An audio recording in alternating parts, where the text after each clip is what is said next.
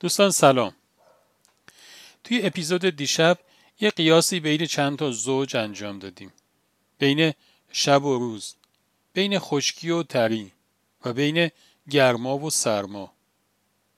نتیجه ای که از این قیاس هم گرفته شد این بود که لزوما اینجوری نیست که مثلا روز از شب بهتر باشه یا گرما از سرما بهتر باشه یا اینکه تری از خشکی بهتر باشه.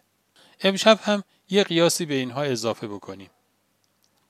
قیاس بین دونستن و ندونستن. آیا میشه لزوما گفت که دونستن همیشه از ندونستن بهتره؟ تفاوت بین این دوتا چیه؟ تفاوتش توی علم و داناییه.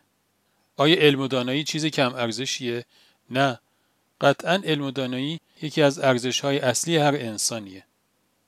ببینیم توی داستانه که امشب که یک داستان واقعیه در مورد این موضوع چی میشه فهمید؟ یه پسر دانشجویی صبح خواب میمونه و دیر می‌رسه سر کلاس ریاضیش. می‌بینه که دو تا صورت مسئله روی تخته نوشته شده. اونها رو یادداشت می‌کنه و شب به خیال اینکه این صورت مسئله هایی که برای فردا باید حلشون بکنه اونها رو میشینه حل می‌کنه و صبح با خودش جواب میاره دانشگاه. چقدر براش سخت بوده حل کردنش. وقتی فردا جوابها رو توی کلاس ارائه می‌کنه تازه متوجه یه چیزی میشه متوجه میشه که اون دوتا صورت مسئله رو برای این ننوشته بودن که دانشجوها حلشون بکنن بلکه استادشون اینها رو نوشته بود که بگه اینها دو تا از صورت مسئله که در طول تاریخ خیلی از ریاضیدان ها سعی کردن اینها رو حل بکنن ولی هنوز نتونستن اینها رو حل کنن.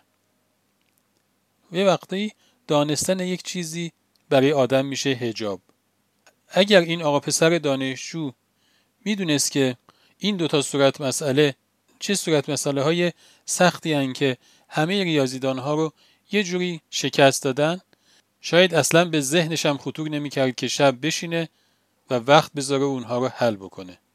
ولی همین عدم داناییش باعث شد که یه جورایی آدرس غلط بخوره و شروع کنه به حل کردن اونها و اتفاقا موفق هم بشه. پس میشه گفت که ندونستن هامون هم یه وقتایی می‌تونن نعمت باشن. خدا نگهدار.